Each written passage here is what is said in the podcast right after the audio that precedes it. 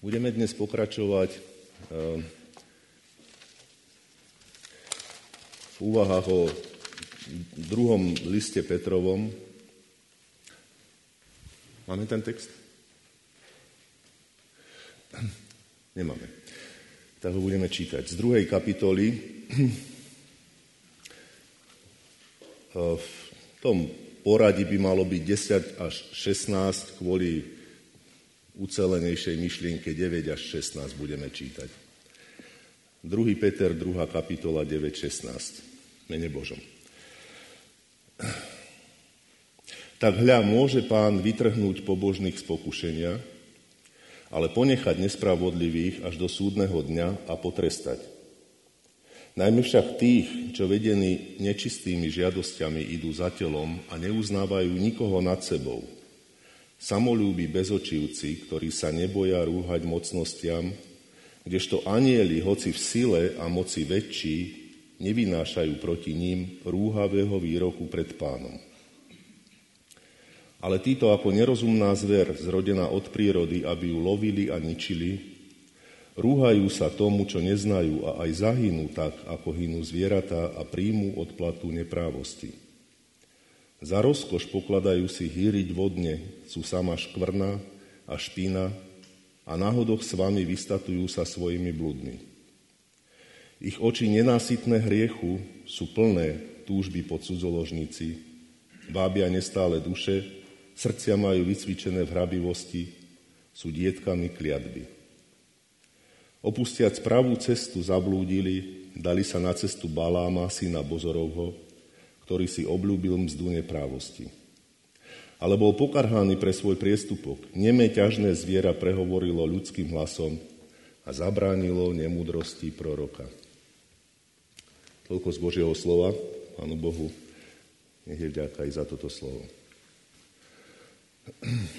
Názvom dnešnej kázne je riziko zablúdenia. Je to tvrdý text. Veľmi tvrdý text. A keby sme sa poznali bližšie, len veľmi málo ľudí, je, toto je kapitola môjho života. Druhá kapitola druhého listu Petra. Oveľa radšej by som bol, keby 13. kapitola prvého listu Korinským bola moja kapitola. To je piesen lásky, ale realita je takáto.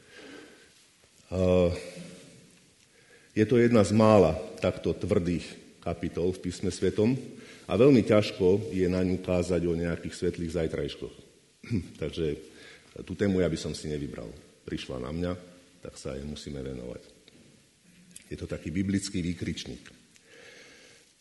Sme sa o tej, trošičku sme sa o tom rozprávali na skupinke, tak som sa tak trošku pýtal, že tak vôbec taký všeobec, všeobecný feeling na ten popis tých ľudí, na tých ľudí a, a zaznela tam taká vec, že to je ako z inej galaxie. A potom, že tam v Amerike nejaký evangelista televízny takto spreneveril peniaze a žil všelijako s milenkami a neviem čo. A potom sa pozrite bližšie a vidíte, v zásade, aby som to skrátil, ten okruh sa stiahuje, stiahuje a vidíte za to, že netreba ísť ani do inej galaxie, ani do Spojených štátov. A že keď sa trošku pozrie človek poctivo do svojho vnútra, tak tam niečo z toho nájde, čo sme čítali. Povyšenosť, lakomstvo, ľahkomyselnosť, nezdravé hodovanie. Že to nie sú také celkom neznáme veci ani nám. No, aby nejaký praktický význam to malo pre nás, tak čo si z toho môžeme vziať? Pozor, keď hovorím riziko zablúdenia. Pozor na falošných učiteľov a pozor, hlavne pozor, aby sme sa my sami takými nestali. Už som to kedysi, myslím, spomínal, a to je známy, e, známy príbeh, asi to viete. Sa hovorí, že keď Da Vinci maloval obraz poslednej večere, tak hľadal modely pre tie svoje postavy jednotlivé na tom obraze a našiel obraz krásneho, šlachetného muža, podľa ktorého nakreslil Ježiša, namaloval. A ako posledného maloval Judaša a hľadal po rokoch predlohu, a našiel odsúdenca strhaného v nejakom väzení, odsúdenca na smrť a hovoril, to je presne ten výraz tej beznádeje, tej zloby, toho, tej zhýralosti. Tak podľa neho nakreslil Judáša keď končil, tak sa ho pýta ten človek, a vy ma majstrej nepoznáte? A on hovorí, nie, a mal by som. Podľa mňa ste pred rokmi malovali Ježiša. a, neviem, či sa to naozaj stalo, hovorí sa to, ale je to a, veľmi silný obraz toho, čo sa môže stať s človekom. Aj Apoštol hovorí, Bratia, ja nevravím, že už som dobehol. Takže kým bežíme, musíme byť na pozore, lebo je veľmi ľahké byť teoreticky spravodlivý. Ja keď som spravil svoj prvý obchod, to už je strašne dávno, bodaj by sa mi to teraz občas podarilo, svoj prvý obchod som spravil za 10 minút a zarobil som štvornásobok mesačnej mzdy, ktorú som dovtedy zarábal. A to není ľahké zvládnuť. To odrazu vám príde taká skúsenosť do života, ktorú treba vedieť zvládnuť ako kresťan. Lebo to jednoducho není ľahké. Není ľahké ustať veci. Riziko zablúdenia tu je stále. Tie hriechy, ako sme ich čítali, je, je, je ma počuť? Nemám hovoriť vlastnejšie? Tie hriechy, ako sme ich čítali, by sa v zásade dali rozdeliť do dvoch kategórií. Žiadostivosť a sebastrednosť žiadostivosť, ženúci sa za žiadosťami, hýrenie vodne, sama špína a škvrna, hodovanie v rozkoši, oči plné cudzoložstva, nenásytný po hriechu, vycvičený v lakomstve. Som vypísal zoznam. Sebastrednosť. Bezočivý, opovážlivý, bez bázne voči duchovným bytostiam, ako nerozumné zvieratá sa rúhajú tomu, čo nepoznajú, ľahkomyselní voči následkom, zvádzajú nepevných.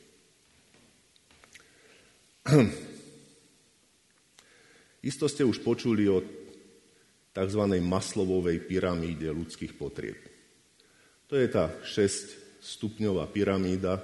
Maslov to bol taký sovietský vedec, kde na, zákl- na to základnou potrebou sú fyziologické potreby, jedlo, spánok, pitie, rozmnožovanie.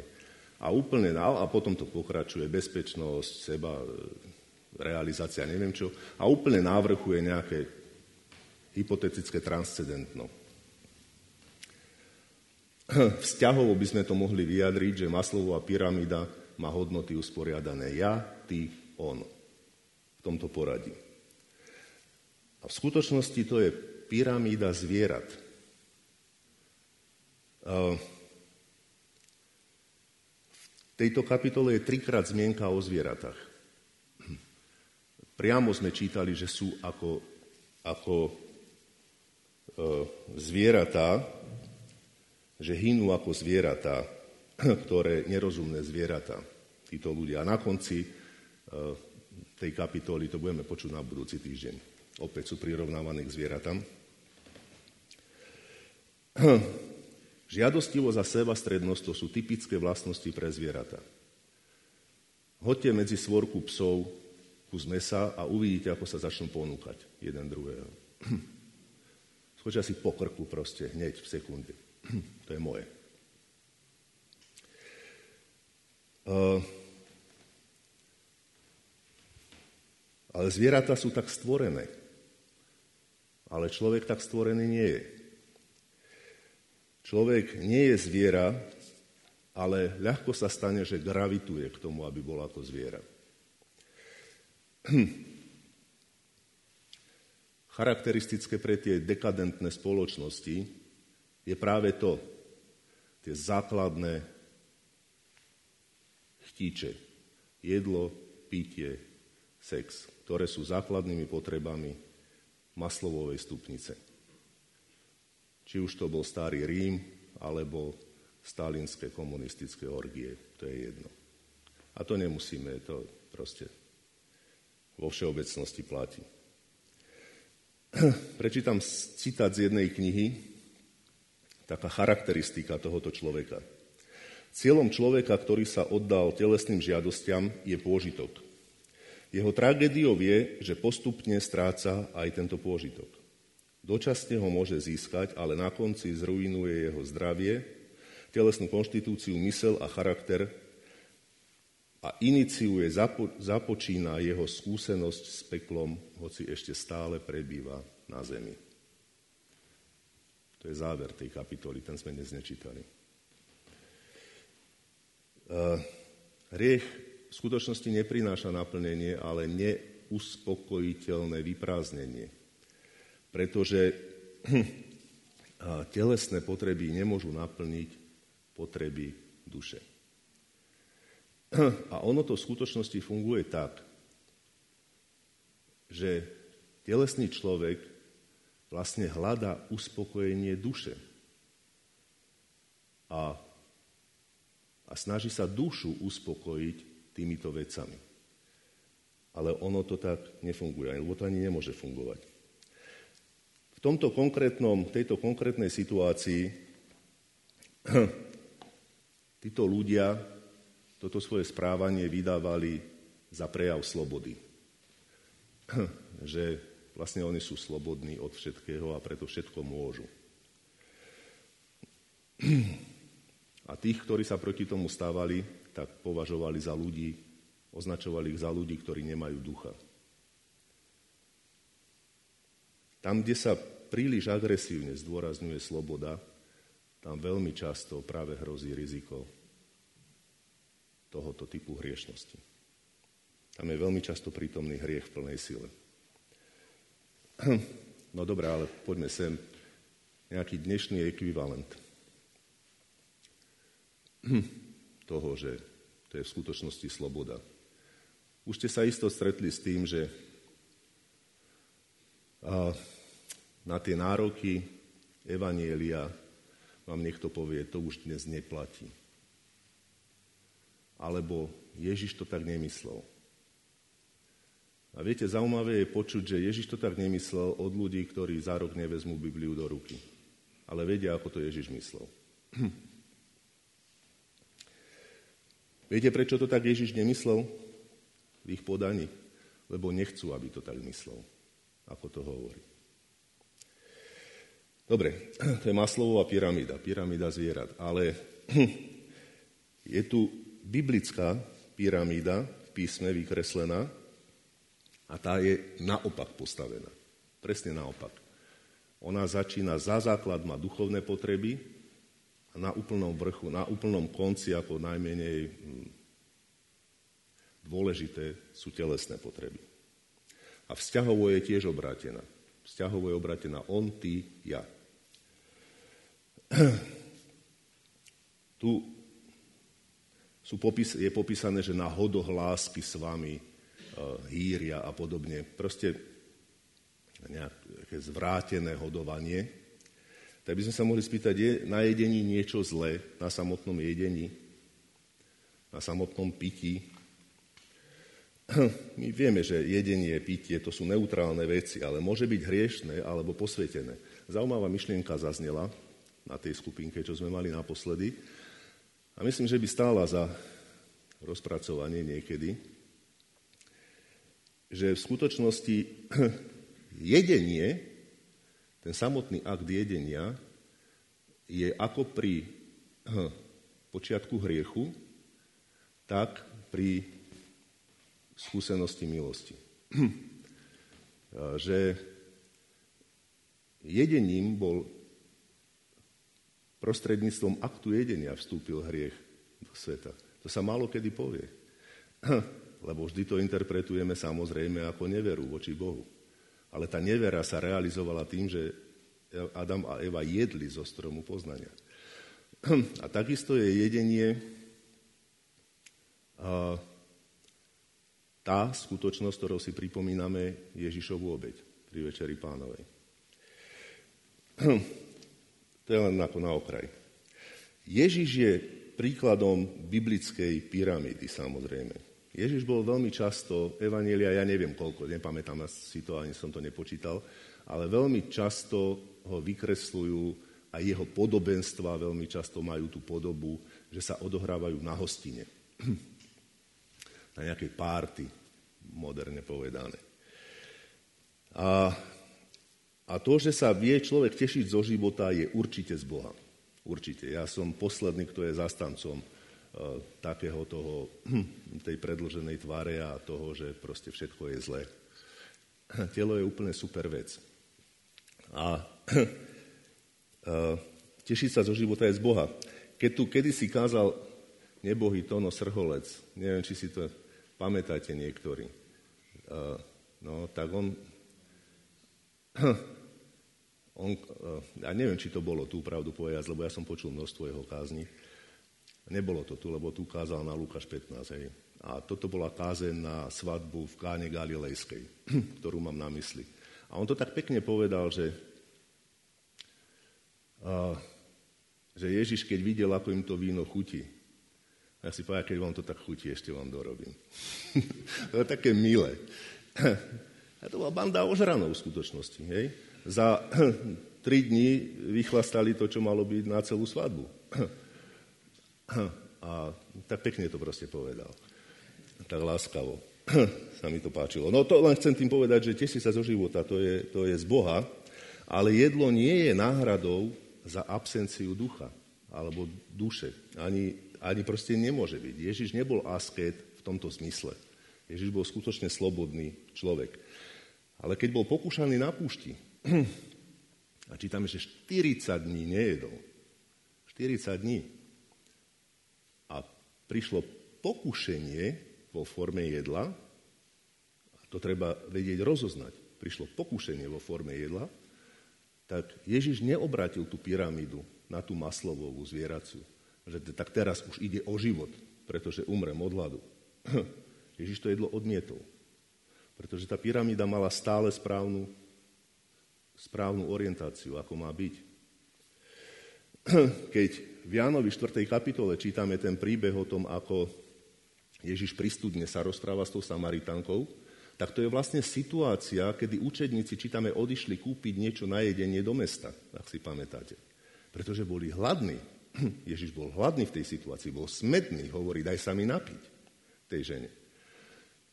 A keď sa tí učedníci vrátili a chceli mu dať jesť, tak Ježiš hovorí, ja mám pokrm, o ktorom vy neviete. Oni sa čudovali, kto ti dal jesť. A hovorí, mojim pokrmom je činiť vôľu môjho otca.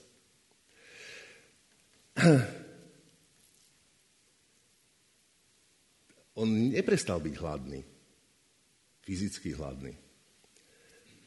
Ale keď doniesli to jedlo, tak bol tak zaujatý otcovou vôľou, že to jedlo jednoducho počkalo. To, je, to sú len ako... Ja sa tu nesnažím vykresliť pravidlo. Snažím sa ukázať princíp, že čo je skutočne košela a čo je kabat. Čo mi je bližšie. Ako to mám ja? Či je pre mňa modlitba pokrmom? Naozaj. Tým podstatným pokrmom. Nie zákuskom, že keď už som sa dobre najedol bočiku, tak potom ešte si len taký zakúštek 5 minút sa pomodlím. Či sa niekedy dokonca zabudnem nájsť pre duchovné veci. No ja nie. Ja vám rovno poviem, že ja nie. Pre mňa je Peter 2 veľmi uh, kapitola, ktorej rozumiem. Uh, Chcel by som povedať pár slov o probléme zneužívania milosti. Ktorí trošku čítate písmo, tak ste museli postrehnúť obrovskú podobnosť druhej kapitoly listu Petra a listu Judovho. Neviem, či ste niekedy čítali list Judov, to je taký na konci úplne zabudnutý pred zjavením. Má len jednu kapitolu. A neviem, tuším 23 veršov, teraz neviem, 24, tak nejak. Ale tematicky ako obrovský podobný a identický, výrazovo, veľmi podobný s týmto listom. A temat, tematicky to aj nevravím. Ale úplne rovnaké obrazy používa, rovnaké slovné spojenia, rovnaké príklady. A hovorí tam ten Júda o bezbožných, ktorí zneužívajú milosť nášho pána na výstrednosti. ktorí zneužívajú milosť na výstrednosti. A reč je o kresťanoch, ktorí chcú žiť v hriechu. Samolúbí, vystatovační, nie takí, ktorí by sa trápili so svojím hriechom. Tak ako títo, ktorí sú popisovaní v druhej kapitole. Takže to praktické pre nás, čo opäť chcem k tomuto povedať, je, nespoliehaj sa na druhú šancu, lebo druhá šanca je snáď najrizikovejší faktor v celom písme. To je taká veľmi pochopiteľne obľúbená téma a často sa na ňu káže a my všetci ju potrebujeme počuť. A vďaka Bohu, že Boh nie je Bohom druhej šance, ale Bohom 77. šance, obrazne. Boh je Bohom, ktorý proste Boh je láska. Marian Kufa také pekné slovo, mm, takú peknú vetu hovorí, ktorá sa ľahko pamätá, že Boh nepočíta naše pády, ale naše zdvihnutia. To sa mi páči. Ale zároveň dodáva, že to neplatí, ak chceš ostať v hriechu. A ja som už viackrát počul ľudí povedať, s takou ľahkosťou povedať, keď o niekom rozprávali, alebo aj o sebe, že odišiel od pána a potom sa vrátil. A je to vždy tak trošku... Hm, taký, taký trošku, neviem, tak ma to trošku vždycky pichne. Uh, ja nevrajím, že to je nemožné, ale buďme poctiví a nájdime tieto prípady v Novej zmluve. Ktoré to sú vlastne tieto prípady. Ľudí, ktorí odišli od Boha, nie ktorí padli. Ktorí odišli od Boha, ktorí sa odvrátili od Boha a potom sa k nemu zase vrátili. A povieme, no napríklad Jan Marek išiel s Pavlom a Barnabášom na misijnú cestu a opustili. No ale to on neodišiel od Boha. On bol iba nepripravený na takú úlohu, na akú si trúfol. On proste to nedokázal zvládnuť v čase, kedy sa na ňu podujal. Potrebovalo prebehnúť ich z rokov a on do tej úlohy dorástol a potom bol skutočne, aj, aj Pavol ho spätne chváli, že je mi veľmi užitočný, hoci vtedy, keď sa to stalo, tak už ho nechcel na ďalšiu cestu zobrať, lebo je nespolahlivý. Ale to nie je tento prípad, pozor. A x iných prípadov, ktoré čítame v písme svetom, spada do kategórie Boh nepočíta naše pády, ale naše zdvihnutia. Ale ktoré sú tie prípady o pokáni kresťanov, ktorí sa oddali hriechu a skutočne odišli od Ježiša? Lebo pokánie nie je liek na slabosť. Teda pokánie je liek na slabosť, ale nie na túžbu žiť v riechu po svojom obrátení. Ja nepochybujem o takej možnosti, pretože Božie milosrdenstvo je veľké, ale tá téma odpadnú, od, obrátenia odpadlíka v Biblii hm, oveľa častejšia je téma trestu odpadlíka v Biblii. Aj táto kapitola tak končí. Na budúci týždeň téma. A dokonca končí veľmi tvrdými slovami. Lepšie by bolo, keby nikdy neuveril ten človek. Pre ňo by to bolo lepšie. Čiže koketovanie s hriechom je veľmi, veľmi nebezpečné. Veľmi nebezpečné. Špeciálne mladý človek to nevie domyslieť. Chýba mu skúsenosť.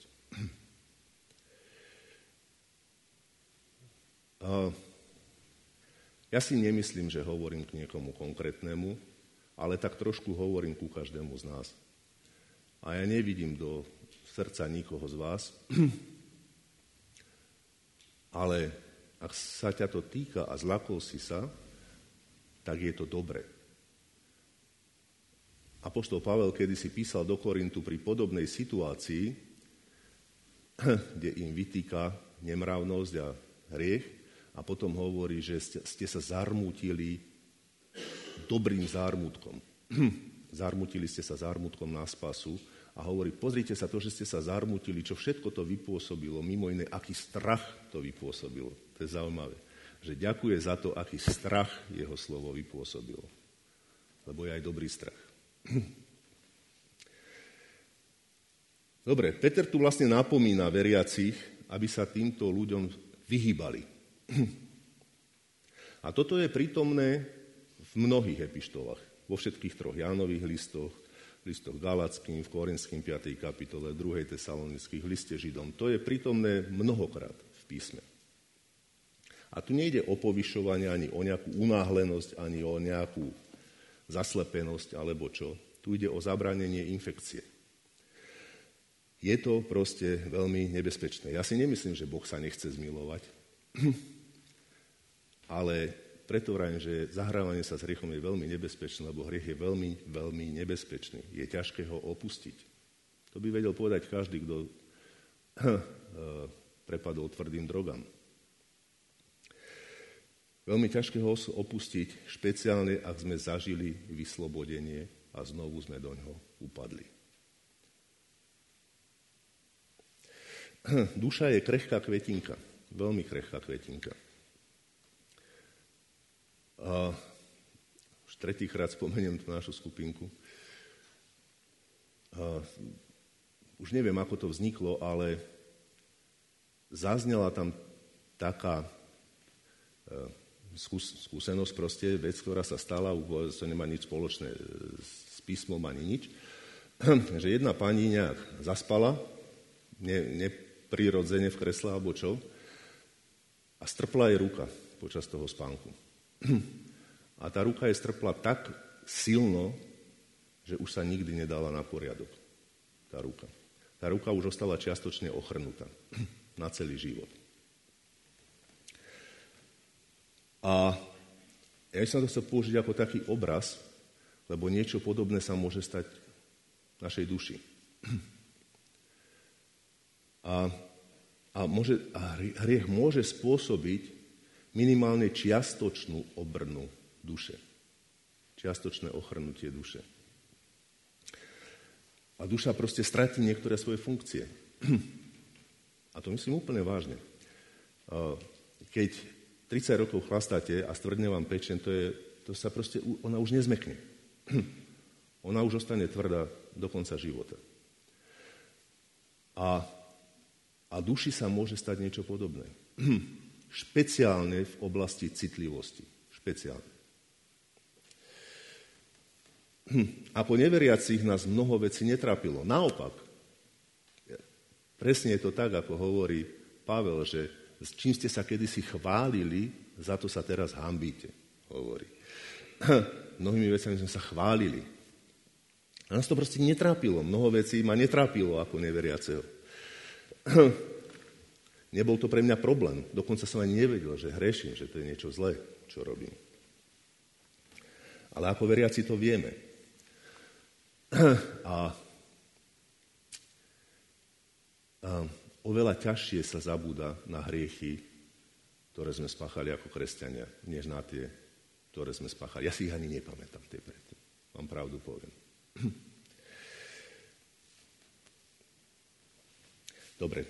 Uh, ako sa toto, tento popis, ktorý je skutočne veľmi, veľmi uh, ťaživý, ako sa môže stať veriacemu človekovi.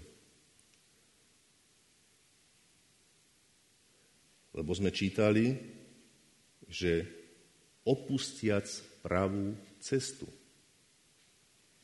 dali sa na cestu Baláma, syna Bozorov. Opustia správú cestu. Kde na začiatku je zídenie z cesty, na konci je tento stav, ktorý popisuje. A tak ja neviem, neviem, že na konci pán Boh vie, ale keď to píše, tak je to tento stav. Toto už som hovoril veľakrát, ale opäť to poviem hriech do života kresťana nikdy nepríde revolučne. Hriech príde vždy evolučne. To znamená, že príde postupne plazivo. Milosť príde revolučne. Milosť je otočka o 180 stupňov. Hriech je ako obrovský párnik, ktorý sa otáča, vidí 5 kilometrov pred sebou loď a vie, že sa jej nevyhne, lebo, do nej, lebo nemá ten rádius otočenia. Hriech sa deje evolučne. A niečo podobné je tu popísané v tomto príklade.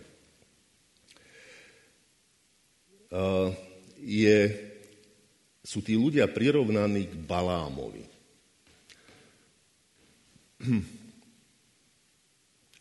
Porozmýšľajte nad David, kto by bola taká najhoršia postava starej zmluvy, ktorá ťa napadne? No skúste dať nejaký typ. Samson, najhoršia postava? Hm? Prečo? Čo spravil? Pokašľal všetko, aj takých je, čo pokašľali všetko. Plné písmo, plný kostol je, aj takých, čo pokašľali všetko. No, ľudský by som si predstavil, že najhorší je niekto, kto zabil aspoň 200 ľudí, kto, hej, Nero v Novej zmluve, Herodes, ktorý nechal vyvraždiť všetko o dva roky dole, hej, starej zmluve Jezábel, žena, ktorá to tam nechala proste vykilovať polovicu, keď jej to nesedelo. Tí, ktorí no, nechali páliť svoje deti a ja neviem, čo všetko možné. Vedel by som si proste predstaviť celý zástup ľudí, ktorí sú vystražnejším príkladom hriechu, ako je Balám. Viete všetci, kto bol Balam? Hore ruku, kto nevie, kto bol Balam. Dobre, je tu pár rúk, tak musím k tomu trošku povedať. Balam bol veštec, pohanský veštec. To, je, to je taká zhoda mien. Balam, Balák. Balák bol král, ktorý, e, keď videl, čo Izrael na tej svojej ceste e, je schopný spraviť e, z Egypta, tak si najal tohoto veštca, aby preklial Izrael, pretože mal, dobrú, mal povesť človeka, ktorého slovo platí, tento Balam. mal povesť duchovnej autority. A poslal za ním svojich vyslancov, aby mu ponúkli peniaze za to, že preklaje Izrael a veril tomu, že keď Balam preklaje Izrael, tak jemu sa podarí nad ním zvíťaziť. štvrtá kniha Mojžišova, 22. kapitola, keby to niekoho zaujímalo si to prečítať. 22-23. A tak tam prišli tí vešci, teda tí e, vyslanci a Balam hovorí, počkajte, spýtam sa hospodina. A tak sa spýtal hospodina a hospodin mu povedal, ja som si to niekde aj napísal,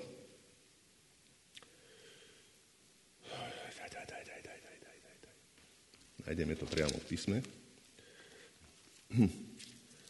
Lebo to je dôležité, čo mu povedal Boh.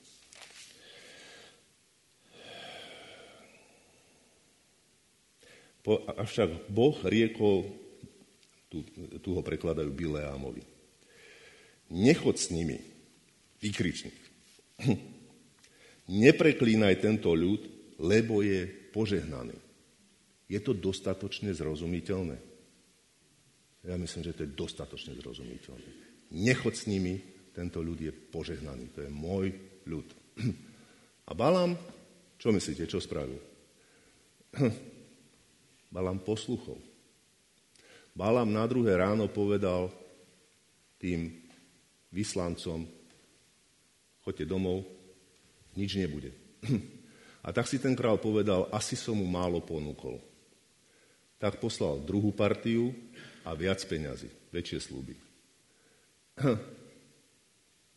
A Balám, čo myslíte, čo povedal? Že no tak toto už je dosť peňazí, idem a preklajem. Nie, viete, čo mu povedal? Keby si mi dal dom zlata a striebra, nebudem môcť urobiť proti rozkazu hospodinovmu. Veď to je Boží muž, ten Balám. Ten poslúcha Boha. A potom im viete, čo povedal? Ale počkajte ešte túto noc. Spýtam sa. Ešte počkajte jednu noc.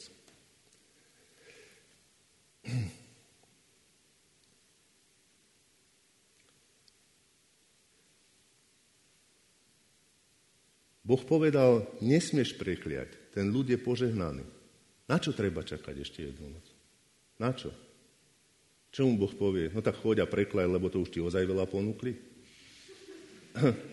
To sa nedá odmietnúť. Iba, že toto je v tom srdci naozaj. Presne toto je v tom srdci, ktorý sa dal zlákať Balamovou odmenou.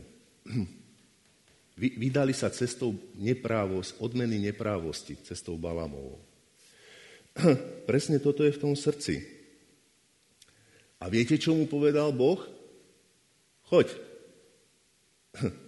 Tak teda choď. A potom je tam popísaná tá situácia, veľmi výnimočná situácia, iba dvakrát sa niečo také v písme nachádza, že zviera prehovorilo. Raz, keď had pokúšal Adama a druhýkrát tu. A proste aniel sa postavil do cesty Balamovi a nemohol prejsť, ale on ho nevidel, iba tá oslica ho videla. A nemohol prejsť, proste zabranil mu istou cestou. A aby som to skrátil, aby som to dlho nerozprával, keď potom sa mu ten aniel ukázal a povedal mu, táto cesta je odporná v mojich očiach. To, čo robíš, je odporné v mojich očiach. A povedal, ale teda už keď si sa vybral, choď. Na čo potrebujem druhýkrát počuť Božie slovo? Na čo? Viete, aká to je milosť, keď Boh prehovorí? Keď Boh raz prehovorí.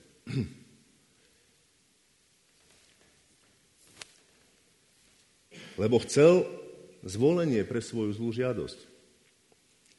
Hrá to na obidve strany.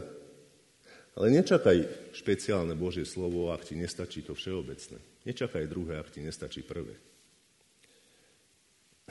Boh je v skutočnosti Bohom druhej šance. Boh mu dal šancu, choď teda a hovor, čo ti budem hovoriť. A on naozaj nepreklial ten ľud. Potom to čítate v 23. kapitole. Trikrát ho ten Balák zavolal na miesto, odkiaľ chcel, aby mu preklial ten ľud a on mu vždy požehnal. Čiže by sme si povedali, no však to dobre dopadlo. Nedopadlo to dobre lebo to srdce ostalo nezreformované. A potom čítame o pár kapitol ďalej, že on si našiel cestu, ako ku svojej odmene prísť. Pretože prišiel na to, keď to nejde takto, tak ich dostaneme na pohanské ženy. Proste on bol strojcom toho, ako sa Izrael potkol nakoniec.